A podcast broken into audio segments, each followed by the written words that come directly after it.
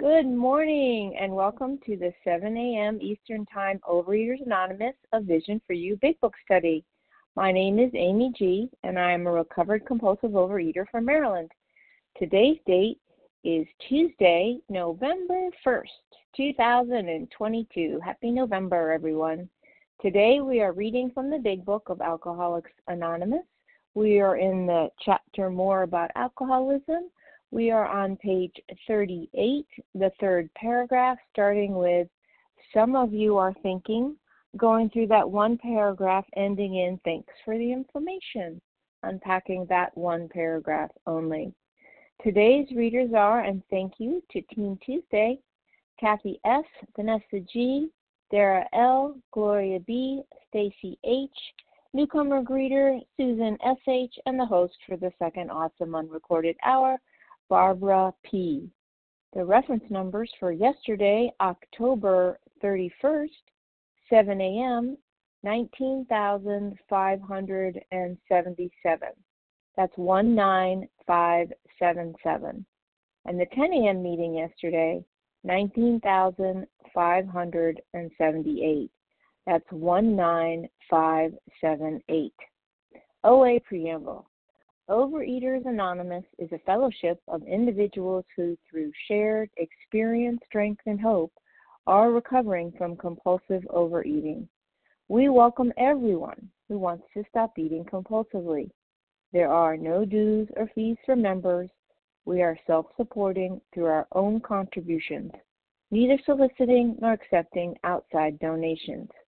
OA is not affiliated with any public or private organization political movement, ideology, or religious doctrine. We take no position on outside issues. Our primary purpose is to abstain from compulsive eating and compulsive food behaviors and to carry the message of recovery through the 12 steps of OA to those who still suffer. Our sole purpose OA's fifth tradition states each group has but one primary purpose to carry its message to the compulsive overeater who still suffers. At a Vision for You Big Book study, our message is that people who suffer from compulsive overeating can recover through abstinence and the practice of the 12 steps and 12 traditions of Overeaters Anonymous. I will now ask for Gloria B. to read the 12 steps. Please go ahead, Gloria. Uh, good morning, is Gloria B. in Missouri. Um, everyone, thank you for your service. 12 steps of Overeaters Anonymous. Number one, we admitted we were powerless over food, that our lives had become unmanageable. Two, came to believe that a power greater than ourselves could restore us to sanity. Three, made a decision to turn our will and our lives over the care of God as we understood Him. Four, made a searching and fearless moral inventory of ourselves. Five, admitted God to ourselves and to another human being the exact nature of our wrongs. Six, we're entirely ready to have God remove all these defects of character. Seven, humbly ask Him to remove our shortcomings. Eight, made a list of all persons we had harmed and became willing to make amends to them all. Nine, made direct amends to such people wherever possible, except when to do so would injure them or others. Ten, continued to take personal inventory, and when we were wrong, promptly admitted it. 11. Sought through prayer and meditation to improve our conscious contact with God as we understood Him, praying only for knowledge of His will for us and power to carry that out. 12. Having had a spiritual awakening as a result of these steps, we tried to carry this message to compulsive overeaters and to practice these principles in our all affairs. Thank you for allowing me to do service, Mecca. Thank you so much, Gloria. I will now ask for Stacy H. to read the 12 traditions. Please go ahead, Stacy. Hi, this is Stacy Stacy H in Virginia, and these are our 12 traditions. One, our common welfare should come first. Personal recovery depends upon OA unity. Two, for our group purpose, there is but one ultimate authority, a loving God as he may express himself in our group conscience. Our leaders are but trusted servants, they do not govern. Three, the only requirement for OA membership is a desire to stop eating compulsively. Four, each group should be autonomous except in matters affecting other groups or OA as a whole. Five, each group has but one primary purpose to carry its message to the compulsive overeater who still suffers. Six, an OA group ought never endorse, finance, or lend the OA name to any related facility or outside enterprise, lest problems of money, property, and prestige divert us from our primary purpose. Seven, every OA group ought to be fully self supporting, declining outside contributions. Eight, Overeaters Anonymous should remain forever non professional, but our service centers may employ special workers. Nine, OA as such ought never be organized, but we may create service boards or committees directly responsible to those they serve. 10. Overeaters Anonymous has no opinion on outside issues. Hence, the OA name ought never be drawn into public controversy. 11. Our public relations policy is based on attraction rather than promotion. We need always maintain personal anonymity at the level of press, radio, films, television, and other public media of communication. And 12. Anonymity is the spiritual foundation of all these traditions ever reminding us to place principles before personalities. And thank you for allowing me to do service. Thank you so much, Stacy. Okay, how our meeting works. Our meeting focuses on the directions for recovery described in the Big Book of Alcoholics Anonymous. We read a paragraph or two from the literature, then stop and share on what was read. Anyone can share, but we ask that you keep your sharing to the topic and literature we are discussing and that you keep your share to approximately three minutes. If you go over, you'll hear me say time. Singleness of purpose reminds us to identify as compulsive overeaters only, please. Our abstinence requirement for moderators is one year and for readers is six months. There is no abstinence requirement for sharing on topic. Again, this meeting does request that your sharing be directly linked to what was read. We are sharing what the directions in the Big Book mean to us. To share, press star 1 to unmute your phone. Once you are done sharing, let us know by saying pass, then press star 1 to mute your phone again. In order to have a quiet meeting, everyone's phone except the speakers should be muted. Today we resume our study in the Big Book. We are in the chapter more about alcoholism. We are on page 38, the third paragraph, starting with Some of you are thinking. And I'm going to ask Kathy S. to get us started. Please go ahead, Kathy. Can't wait. Thanks, Amy. This is Kathy S., recovered compulsive overeater in Georgia. Some of you are thinking, yes, what you tell us is true, but it doesn't fully apply. We admit we have some of these symptoms, but we have not gone to the extremes you fellows did, nor are we likely to, for we understand ourselves so well after what you have told us that such things cannot happen again. We have not lost everything in life through drinking, and we certainly do not intend to. Thanks for the information a lot in this paragraph. And um, if I were to put one word on it, it would be the word yet. Um, because this was, and at times, my thinking when I first came into OA, I would hear some of the stories, the things that people did with food, and I'm like, oh, yeah, I haven't done that. So maybe I'm not that bad. And my brain, my thinking will minimize this disease.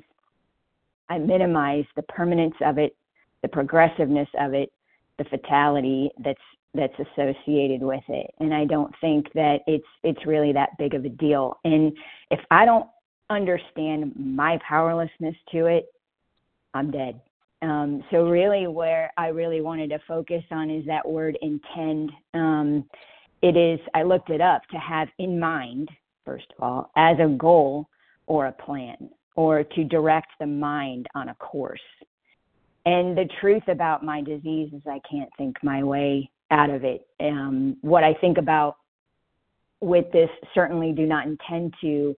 What came to my mind is is the idea of faith without works is dead, and the other idea that the road to hell is paved with intentions. And because intentions alone, thinking about it, deciding in my own head that you know, okay, yeah, I'm a compulsive overeater. I don't have to. It's I just won't do it again without the work of doing the steps on a daily basis and connecting with this fellowship and attending meetings and and uh, seeking God earnestly, I'm as good as dead. Um, there's there's nothing. I am powerless over this disease, and and what I get the sense in this paragraph is some of you who are thinking this that that powerlessness has not taken hold yet. And um and so it's hard to have for me it was it was hard to have that desperation to do the work that I need to do on a daily basis when I'm in this thought process. You know again listening to some of the symptoms I was never morbidly obese I didn't have um diabetes or the threat of it and and so I thought I could control it with exercise and the truth was uh, even though I'm not exactly like everybody um, other people, I have this disease, and and as the course and the cycle of binging and exercising and restricting, and it all just got greater and greater. It it just got more and more dangerous, and and I really got to the bottom and the powerlessness. And today I do have a, a certain intention of to not compulsively overeat. And that is followed up, however, with the action that I need to to follow it through, to find the power greater than myself that can save my life today. So I'm grateful for these steps and grateful to be of service and that's my time. So thank you and I pass. Thank you so much, Kathy. Yes. Okay. So, although we value your experience, strength, and hope, when we take names and numbers, if you've shared in the last couple of days, namely um, Monday or Friday, we ask that you allow others to share first their experience, strength, and hope so they have an opportunity as well. So, who would like to share on what was read? You need your first name and the first initial of your last name. Rick please. J. Rick. Callie C. Callie C. Katie F. Shalisha. A. Felicia A. Dara L. A. Dara L.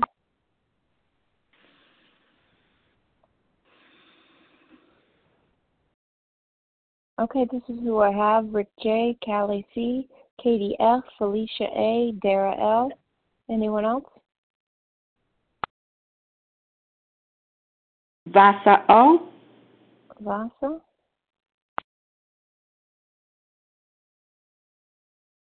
All right, that is a great group to get started. Okay, Rick J, followed by Callie C. Please go ahead. Uh, good morning. Thanks so much for your service, Rick J. I'm a recovered compulsive overeater in North Carolina, and you know I think about my experience um, coming into OA, uh, coming to meetings, having um, involvement in another 12-step program, and just I think for me, um, it was my comparison of myself to others in the rooms. Um, and and it was so easy for me to physically compare myself to others and to see I'm not like you. And just like uh, it was pointed out, that the word "yet" is is always hovering just over me, you know, just like ready to uh, to explode. I mean, it's it's like that delayed fuse. It's it's already in motion. It's already lit.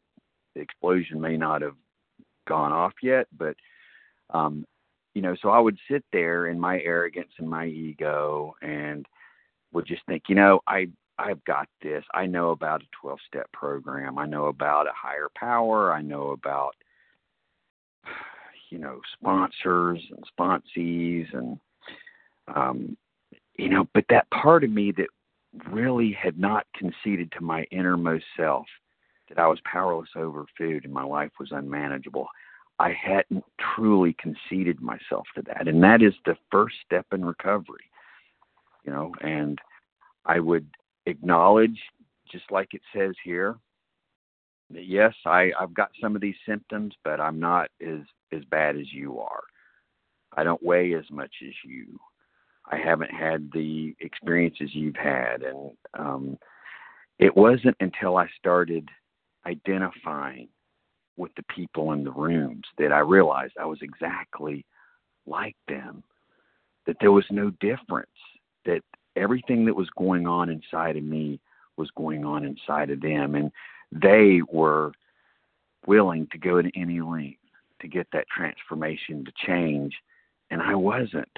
And for me, it took about 20 years. Well, actually, it took uh, 20 over 23 years to get three years of um, entire abstinence because of that attitude. And finally, I'd had enough. Um, and you know, as we we learn, you know, um, I uh, I understood at last that I was completely unable to to stop eating compulsively on, on you know on everything I had, all my self knowledge. But I'm so grateful that I did have that gift of desperation, that I was willing to change, and it all started with me identifying in with you and truly listening to you, to your heart, to your experience, and understanding that I am just like you. With that, I pass. Thank you so much, Rick J. Callie C., you're up, followed by Katie S. Please go ahead. Hi, good morning. Callie C. I'm a compulsive sugarholic from um, from Salt Lake City, Utah. I am. Um, I. It's funny, even the way that I introduced myself this morning. It's kind of funny. I just when I first joined OA, I guess it's been 42 days now. I've been absent for 42 days, and um, I I was concerned in the beginning that um, that I would be judged for being like I consider myself just a sugarholic. I, I don't really overeat. I, I'm not an over much of an over of anything. I just um I just eat sugar on a daily basis when I'm not abstinent. And um, I just I remember coming to to my first meeting, and bef- even before that, I was thinking how I would be judged, and which is so funny now because nobody judges me, and I'm so grateful to you all for not judging me. But I would think, well, I, do I really belong here? Do I really belong here? And I would read some of the stories, and I would think exactly this. Well, I didn't I, I didn't think of it with this attitude, but I would think, you know, this doesn't really apply to me. This program doesn't really apply to me, but I want it to because I want the help. Because I have some of these feelings that you know, like I, I just can't get my mind off sugar. I have to have that no matter how small it is, I have to have that daily fix. I have to have, you know, just that little bit of sugar just to carry me through the day. And and and so a lot of this applied, but the rest of it didn't. And I hadn't felt like you know like I had lost everything in my life, and and you know I, I didn't feel all of these feelings, and and so just this this paragraph really really applies to me, and I love it when people would say to me, "Keep coming back, keep coming back," because it did take a few weeks for it to finally make sense. And I'm just I'm just really really grateful that it kept coming back. At the end of the paragraph, I actually put um, I actually added my own words to the quotation. So where where it stops at thanks for the information, mine continues, and I I added in the words see you in a few years, because that's that that's the road that I was heading down. You know, like I just I felt more and more and more powerless, and um, it just it was just beginning to get unmanageable because the voices in my head were like getting stronger and stronger and it was a constant battle inside inside me like i had i felt like i had like a um like a little a good angel on one side and a bad angel or a devil on the other side like you know a constant battle of what should i do what should i do? So uh-huh. now everything is becoming clear. And thank you so much for for your time and thank you all for being here. I pass. Thank you callie all right, Katie F., you're up, followed by Felicia A. Go ahead, Katie. Good morning. This is Katie F., a recovered compulsive overeater, and everyone's kind of said what I was going to say, you know, just that it's yet. And I remember I started going to OA regularly um, when I was 21, and there was this woman, she must have been in her 30s, you know, which seemed ancient to me at the time. And she would talk. She would like give this recitation of all the food she ate. And I would think, oh my gosh, you know, I'm not that bad. And um, so, you know, because I wasn't that bad, I didn't think I had to do everything I was told to do. So I worked this program on half measures, which of course gave me nothing. And mm. I thought that I was doing so well because I didn't eat sugar, but I ate honey. Where that reasoning came from, I have no idea. Um, I ate sugar free items, um, you know, mimicking the real thing, and, you know, just a lot of um, craziness with the food. And then after five years of doing that and, you know, really having I thought I was recovered. I thought I was doing really well, but then I dove back into um, binging, and I ate exactly like that woman had talked about. Even the donuts. She talked about donuts, and I ate so many donuts that year. It was unbelievable, and that lasted for almost a year, which you know, in the scheme of life, it doesn't sound that long now. I mean, I think I could, if I you know, dove off that cliff today, I'd probably never come back, or, you know, it could take a year or 10 years or 20 years or never. You know, I'm 62. Like, um, it's, it's a bottomless uh, bottom to this uh, illness. It's not like you hit bottom because it's right there, you can see it. It just keeps getting deeper and deeper and deeper. And if I ate that way 35 years ago, um, what would it be like now? I just know and I believe that this is a progressive disease. And yes, it is yet. Um, there may there's a ton of food out there I've never had because it wasn't around 35 years ago, and you know I wouldn't enjoy it. It would not be fun. It would be torture, and I have to remember that. If I forget what it was like then I may be doomed to repeat it. And I'm so grateful for a very strong memory. I may not remember someone's name who called me yesterday because seriously, I don't. But I do remember what it was like 35 years ago in the food. And I'm very grateful for that. And with that, I'll pass. Thank you. Thank you so much, Katie F. All righty, Felicia A, followed by Dara L. Please go ahead, Felicia. Good morning. My name is Shalisha. A. Oh, Shalisha. Sorry about that. Okay. Please go ahead. I'm a com- I'm a food addict, um, compulsive overeater, and um, thank you for this reading. And um, I remember when I came to OA, the um, I used to uh, years ago.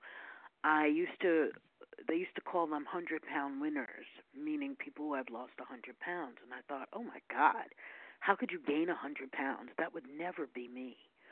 Um, and uh, you know, I just kept it just really boggled my mind. Oh, how could anybody do that to themselves? And um, you know, I got abstinent years later in another program and lost a hundred pounds or ninety pounds. And uh, in this relapse, I've gained more than a hundred pounds. And I used to hear people talk about the yets, the trap doors. You know, your bottom, you can have a bottom, but there's always another trap door and that's the yet.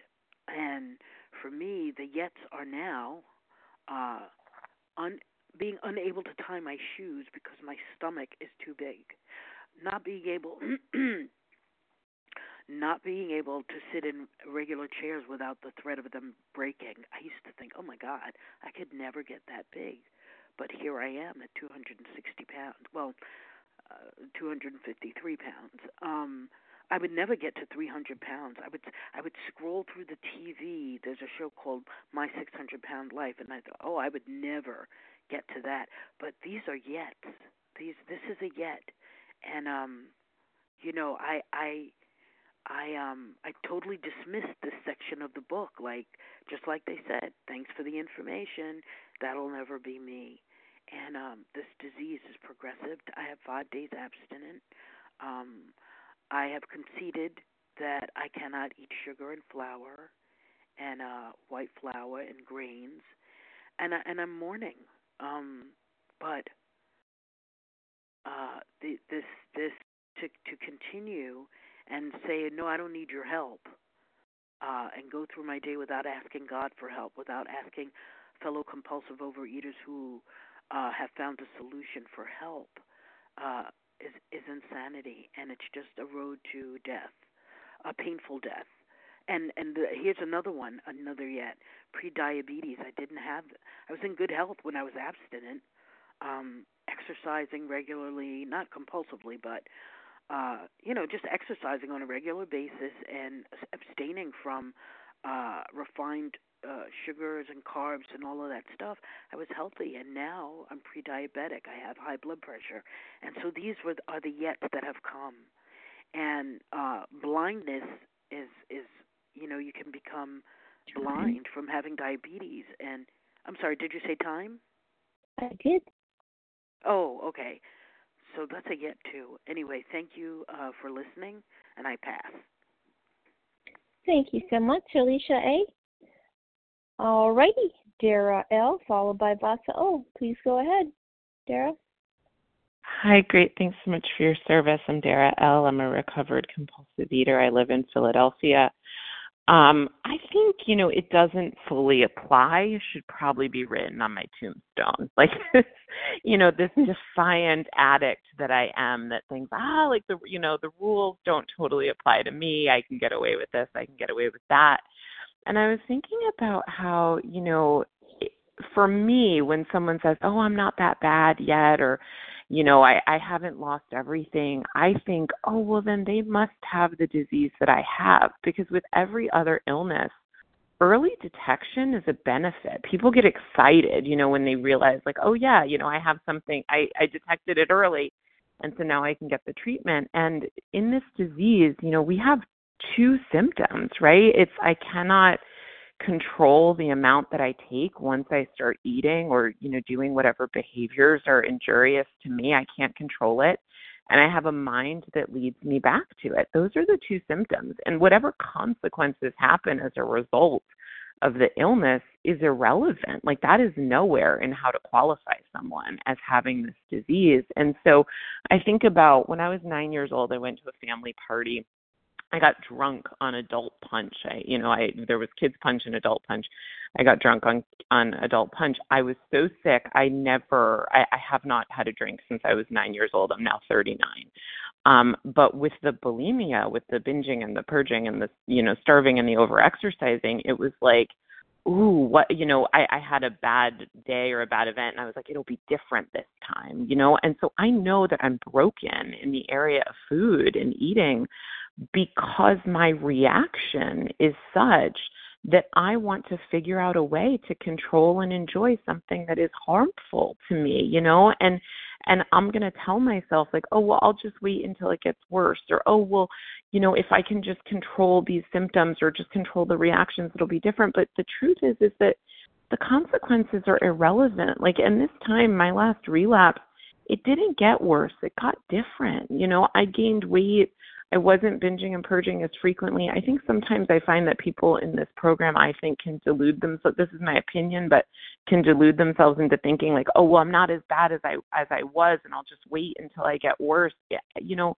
yeah, this is a progressive and fate and fatal disease, but it's also, in my mind, a shapeshifter. And it's not just that I lose everything that I have, it's also I lose all these opportunities that I could have had if I was fully in my life as a functioning person connected to God. So, you know, I don't find much value in looking at the consequences as a deterrent because consequences never stopped me. You know, it doesn't take me more than a couple days to forget about the demoralization of, you know, a few days or a week ago. And mm-hmm. despite everything, yeah, thanks, I heard that. I have lost a lot as a result of this disease, and that never stopped me. And whether I lose, you know, I, I, losing my connection with God are the highest stakes for me today. And with that, I'll pass. And thanks so much. Thanks so much, Dara L. Vasa O, you are up. Please go ahead. Thank you. Good morning, everyone. Good morning. Vasa, grateful, recovered, compulsive overeater, calling from Port Charlotte, Florida. Thank you everybody's service during this morning. And when I came to OA, I they gave me the questionnaire if if I was compulsive overeater, and I answered every one of them yes, yes, yes. They didn't, nobody had to convince me, but I had no clue, no understanding about uh, eating disorders or compulsive overeating, I thought I needed to control it by myself, by my own willpower. And I was sick and tired of depending on myself and on my own knowledge to control the food addiction. And I'm thankful. I'm so grateful that I was led into the program. And I don't know what would have happened, you know, before that. You know, maybe I wouldn't have been able to be ready a week away before, or a month, or even a year or two years before that. Maybe I would have would have said, "Oh, I, I can do this. I'll do it by myself, by my own willpower." But I came to the point there was no control left in my in myself, and I was ready and willing to surrender to a power greater than myself, and to the program and the meetings and the and the tools, whatever, whatever. I just didn't want to die, and it and it is a progressive disease. I mean, I could identify with some of the people in some areas, not not with others, and it is by the grace of God, not yet. It is it is progressive. So I said, not yet, but you know, if I continue with my behaviors, I will get to that point. And yes, I was beginning to develop high blood pressure, borderline diabetic, and that it runs in my family. We all struggle with food food addiction and other addictions.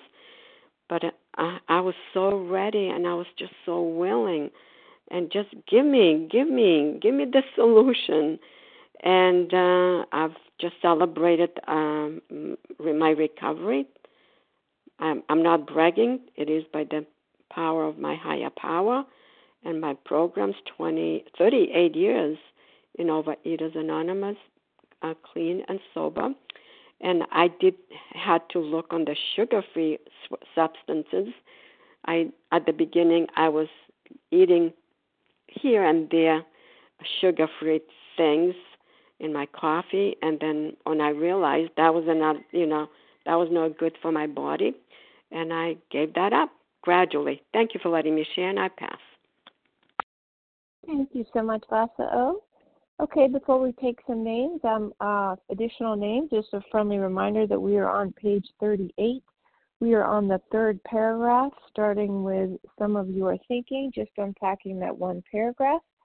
Okay, so who else would like to share on this paragraph? Please give me your name. Sarah R. from New York.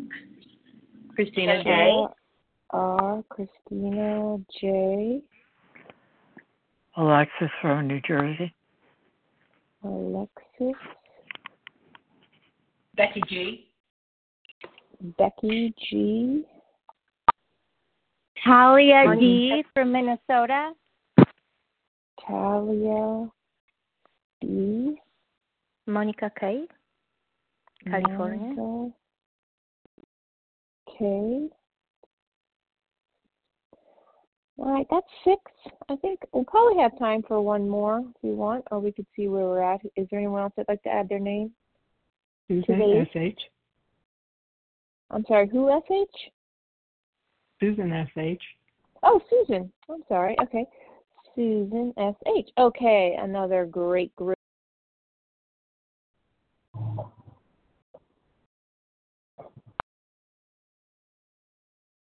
Monica K and Susan SH. All right, Shara L. Step on up to the mic. It's your turn. Hi, everyone. My name is Sarah with an S. Hopefully, one day people will get my name right. I'm from New York.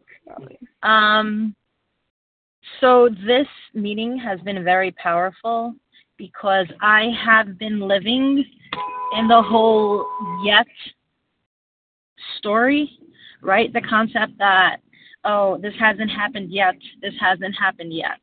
But someone just shared what am I dealing with right now? I, I hate how I am right now. You know what's interesting? I personally have lost 180 pounds by myself when I was in my early 20s. Um, since then, have gained it back.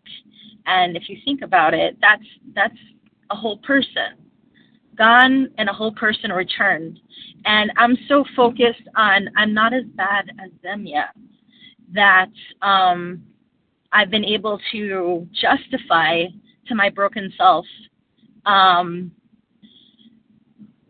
to my broken self, why I do the things I do, and it's okay because tomorrow I'll figure out a better solution, right?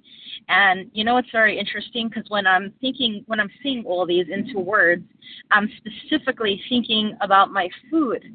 But you know, it's so interesting. I, my broken ticker and my broken self doesn't just start with the food, it's all of the other stuff and um, that's why I'm in program to deal with the other stuff so that you know my higher power can take care of my food. Up until now, my solution, right? Um, my for those in the medical field, the Monsel solution when blood squirting out kind of kind of um, gels up the blood. So that's for me. My food, either overindulging or not having any, depending on who I'm angry at that day, um my my the food has kind of just been like holding things in like like glue or just you know putting putting something like small interim measures so um but it's really all the other stuff in my life that i have no idea what to do with so um i'm grateful for the steps for the solution and um it's just it's just you know, this is an aha moment for me. I don't have to worry about, well, I'm not, as someone said, I used to watch the 600 pound life and I would watch like a whole bunch of episodes back to back because I'm like, I'm not a thousand pounds like Amy and her twin are, but I'm super close to that. And tomorrow it could happen to me because I, I don't have a spiritual solution. I'm in the process of building a, a spiritual solution. So that's why I deserve to be here and I qualify um, as an overeater and thank you so much. With that, I pass, and thank you all for your service. Thank you so much, Sure, Sure are. Okay, Christina J, followed by Alexis. Go ahead, Christina. Alexis, that's in New Jersey. Oh, okay. I'm sorry. That's okay. Uh, Christina J. Yeah, go ahead, Christina. Yeah. yeah, thank you. Christina J, State of North Carolina. Um, yeah, I'm not sure exactly what I'm going to say. I will say that it's been many, many, many years since I said I'm not as bad as that person.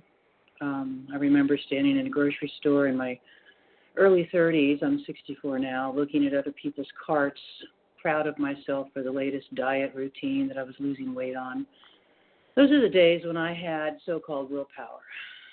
And I never really, I just never thought I'd get like I am today. Never thought that. And what I have now, when I see other heavy people, I don't know whether they have the disease or not, but if you're standing mm. there in front of me at 400 effing pounds, I have a feeling you have the disease. Nobody can live like that. And my heart breaks. I have been, I got to the highest weight that I got to because God knew where I needed to go for the misery to increase and increase and increase. And my latest relapse um, brought me to the terror and madness of my emotional issues.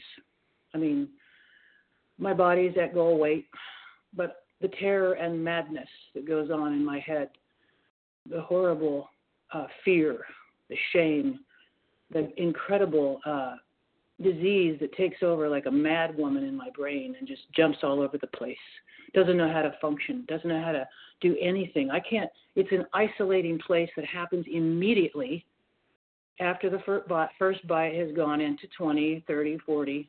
After I've finished the binge and can't hardly walk, the madness comes and it's uncomfortable. And, you know, my latest debacle was like me, like that guy. Uh, you fellows, you know, you're worse than me. Well, how am I saying that to myself today? I'm saying that to myself when I don't do the work. I'm not as bad as, you know, I don't have to do the work. I don't have to do 10 steps. I'm not feeling anything today. So that is a ego in denial. An ego in autopilot numb. You know, for me, I probably need to do a 10 step whether I feel like I need to do one or not. And I know a lot of people do that. Maybe I need to do five, ten steps, whether I feel I need to do one or not.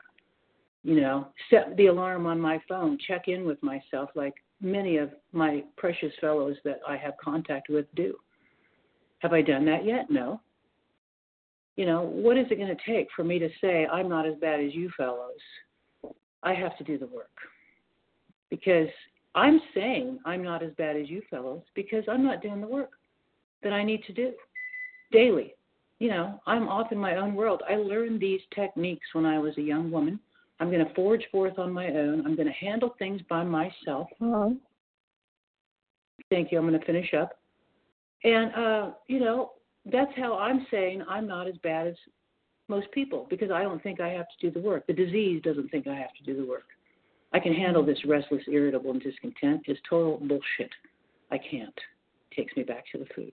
Thank you for letting me share. Thank you, Christina J. All right, Alexis, please go ahead. Don't forget your initial of your last name. Thank you. Alexis F. Um, from New Jersey. Uh, I used to be a rageaholic in my words and in my actions. And um, it's lately only in my thoughts, but I punish myself as though I, I did it in words. And uh, I have the same remorse as in my words. And what is the difference? What is is there a degree for it where you say, you know, like I was an rageaholic, an angry person in my thoughts, words, or actions? What's the worst in actions or in thoughts or in who can say what the degree God finds it in?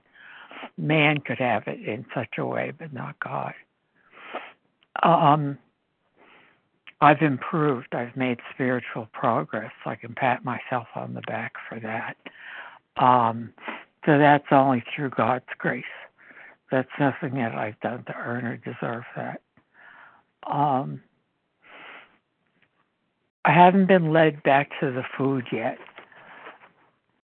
Not like uh, it used to be at all, and not as far as I can see. I have not. I'm not led led back to the food. Um, I'm learning balance and moderation, and uh, in all areas of my life, emotionally, and uh, spiritually and physically.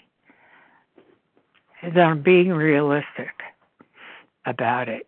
Um, I'm never going to be spiritually perfect. I'm never going to be emotionally completely cured. I'll have a um, uh, reprieve based on my spiritual condition. The same with my, um, it's only going to be a day by day thing with my food, nothing else. And the day by day thing with my emotions as they get out of hand. I have to commit to my sponsor this morning that I stayed up last all last night arguing with somebody from the past and looking regretfully at it for and not seeing my part in it. So I have to do another fourth step on it. I'm on my tenth step now. So the tenth step to me can be part of the fourth step when you slip back into the past. So um uh that's where I'm at right now, and uh, I hope that helps one other person. Thank you. Thank you, Alexis S. Okay, Becky G, followed by Talia B. Please go ahead, Becky.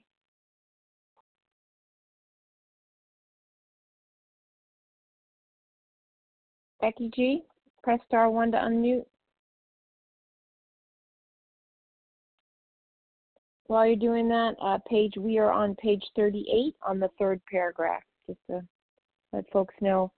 Becky, are you there? We can circle back to you. All right, Talia B, please go ahead. Becky G here. Hi. Oh, Becky. Oh.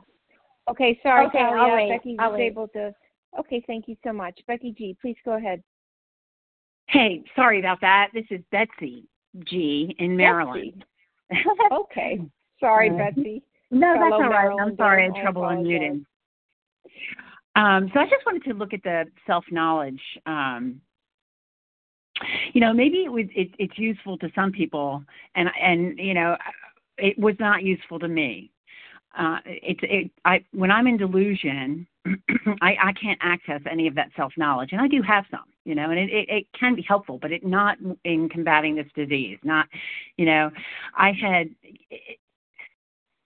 I could not use any of the knowledge I had gained so long as my brain was telling me why it was going to be different or better or work out this time. If there is negotiating going on in my brain, I'm in delusion. When I'm in delusion, I'm unable to tell the truth and thereby make a sensible decision from illusion. And round and round I go again. You know, negotiating for me is the same as obsession. It's the it's the it's denial. It you know, it's the hamster wheel. It's me being conniving. It's the opposite of neutrality, of having the food quiet, where peace and serenity are possible, where I'm able to give with kindness and authenticity to those around me, where I'm able to receive, you know, where, so I can connect to God, the God of my understanding, and to the others. You know, in delusion and denial,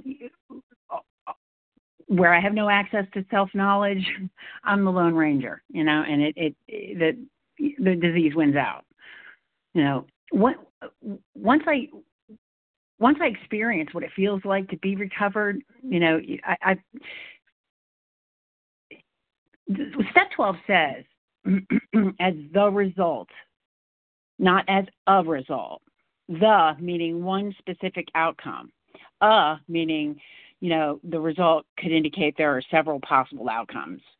You know, this, this is, you know, this, this outcome is available for everyone. We do have to set aside, you know, what we think we know, and um, you know, put the food down.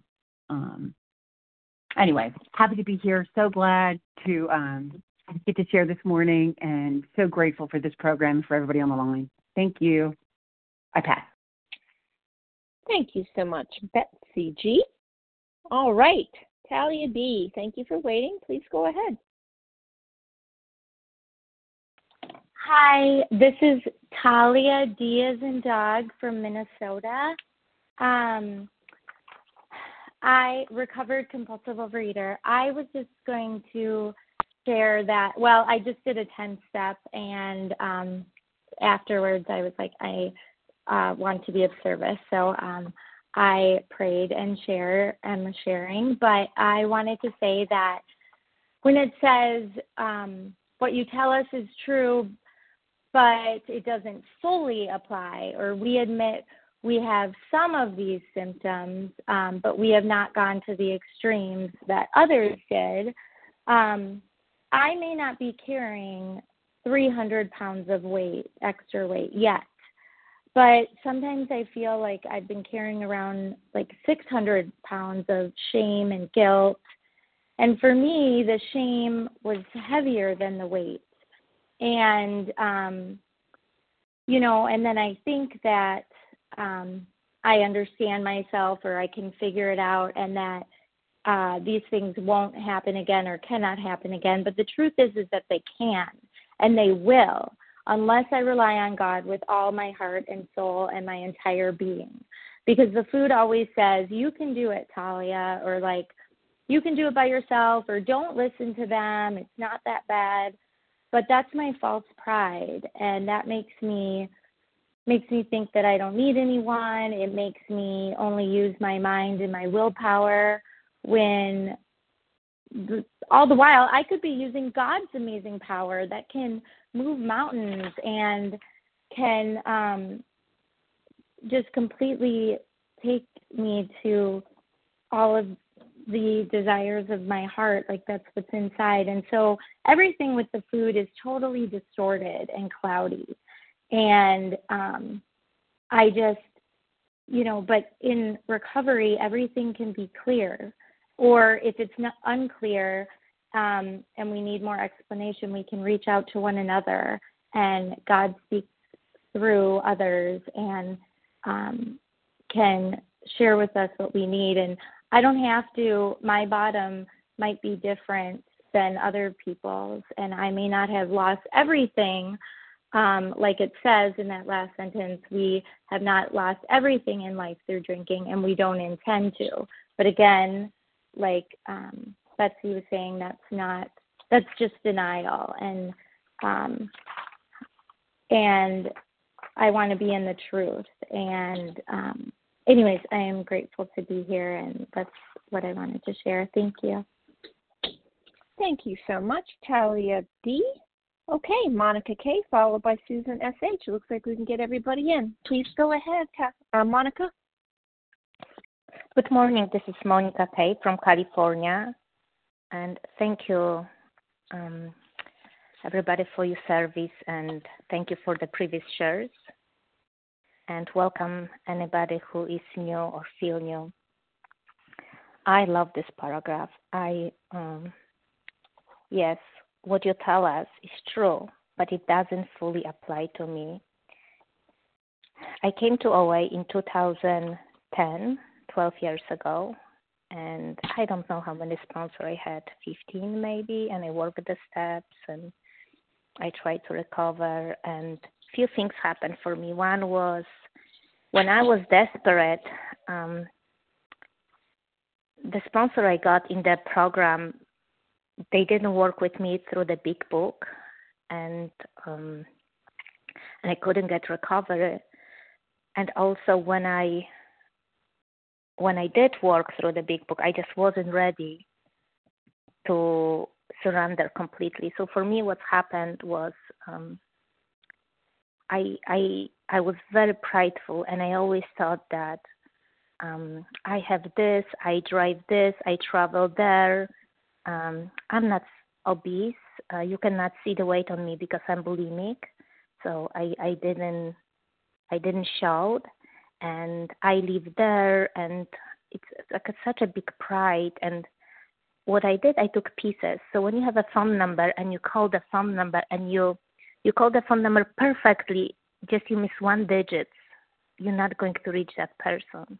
So for me, the way I see it, like I was calling the all the digits I was just missing instead of one, I was putting two, the last digit, so I never could reach God. So for me, what happened is I this time saw that um, I left all the programs, uh, 12 step programs, and I became extremely depressed. I thought I have a brain tumor. Uh, I got two therapies and couldn't couldn't um, stand up off the bed. I was so so sad um, I was thinking about not living anymore. I didn't want to kill myself, but I was thinking that uh, you know I might as well not to live. There's no point of living, and there was nobody to reach out because I left all that 12 steps. So 75 days ago, I called somebody from the program and they said, "Would you sponsor me?" And this time I was on my knees because I knew on my own thinking I I came to the depression and I pushed everybody I loved away. My sister told me, I don't want to talk to you. And all of those was blessing for me because I noticed that on my own thinking, that's what I create, depression, sadness. 70 days in and my life couldn't be more different. I worked the steps with the program and that's where the solution, I, my sponsor showed me the solution is God. So um, I'm profoundly grateful and there is recovery here. Thank you. Thank you, Monica K. All right, Susan H., you're going to take us out, please. You've got about two, two and a half minutes. Please go ahead. Okay, this is Susan S.H. Can you hear me okay? I can. Please go ahead. Yes. Okay. Um, this so describes the first visit I ever made to OA that all these wonderful, nice women that I just thought were kind of demented. And I I had no uh yeah. Did I think I'll wait till I'm worse? No, I didn't think I was going to get worse. I thought I was going to find the solution to get better, and I I just thought I was going to find it within myself. and uh, things got much worse. I I didn't know how bad they could get. But for me and my journey, I had I had to learn what I didn't know. That this this disease is progressive. I didn't know that. That it will kill me. I finally started to realize that. And the many years of experimentation and searching for that perfect answer um, yielded nothing. Um, I am so grateful that I became teachable. I had to find desperation before before I would be teachable but yeah, wonderful if someone can see where they're headed and come in. Um, I'm still willing to go to any length for recovery. And I am exceedingly grateful that when things get uncomfortable, when things get imperfect, life's imperfect, when they get that way, I have directions. I can navigate the imperfection of life because I have the directions and I have a relationship with a higher power that I never thought possible. And I'm just very grateful to be where I am today. So, good paragraph, and thanks for all the shares. I pass. Thank you so much, Susan S.H. Perfect timing. On that note, I'd like to thank everyone who has shared. Please join us for another second awesome unrecorded hour of study immediately following the closing. Today's share ID for November 1st, 2022, 7 a.m. Eastern Time. Uh, Vision for You meeting is 19,580. That's 19580. We will now close with a reading from the Big Book on page 164, followed by the Serenity Prayer. Vanessa G., could you please read a vision for you?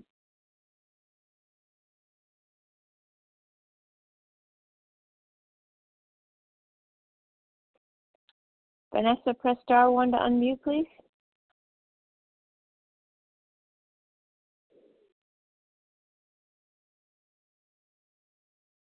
Vanessa G., are you there? Okay, can you hear me now?